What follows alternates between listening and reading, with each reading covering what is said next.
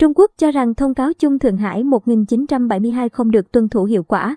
Tại sự kiện kỷ niệm 50 năm thông cáo chung Thượng Hải thỏa thuận đánh dấu bình thường hóa quan hệ Mỹ-Trung Quốc tổ chức hôm ngày 28 tháng 2, Ngoại trưởng Trung Quốc Vương Nghị cho rằng quan hệ Trung Mỹ căng thẳng hiện nay một phần là do bản thông cáo này chưa được tuân thủ hiệu quả. Lễ kỷ niệm được tổ chức ở Thượng Hải, nơi bản thông cáo đặt tiền đề cho việc bình thường hóa quan hệ giữa Trung Quốc và Mỹ được ký kết. Phát biểu qua hình thức trực tuyến, ông Vương Nghị đề cao tinh thần của thông cáo chung Thượng Hải và hàng loạt tiến triển lớn đã đạt được trong quan hệ Trung Mỹ. Ông Vương cho rằng, quan hệ Trung, Mỹ hiện đang phải đối mặt với những thách thức gay gắt hiếm thấy kể từ khi thiết lập quan hệ ngoại giao, làm dấy lên lo ngại nghiêm trọng trong cộng đồng quốc tế về việc thế giới rơi vào tình trạng chia rẽ. Theo ông, một lý do quan trọng của tình trạng này là nguyên tắc và tinh thần của thông cáo chung Thượng Hải đã không được tuân thủ một cách hiệu quả.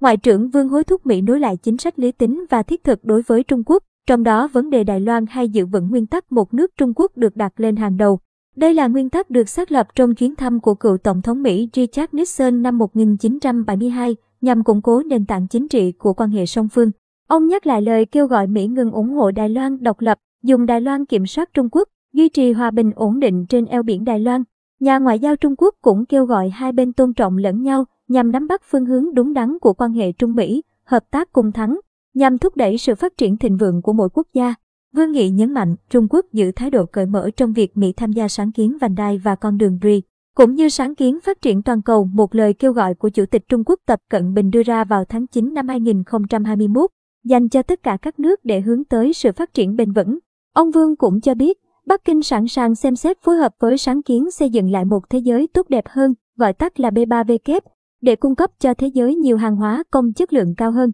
Được biết, B3W là một sáng kiến về đầu tư cơ sở hạ tầng toàn cầu được nhóm 7 nền kinh tế hàng đầu thế giới G7 đề xuất hồi cuối tháng 6 năm 2021 nhằm tạo ra phương án thay thế sáng kiến vành đai và con đường của Trung Quốc.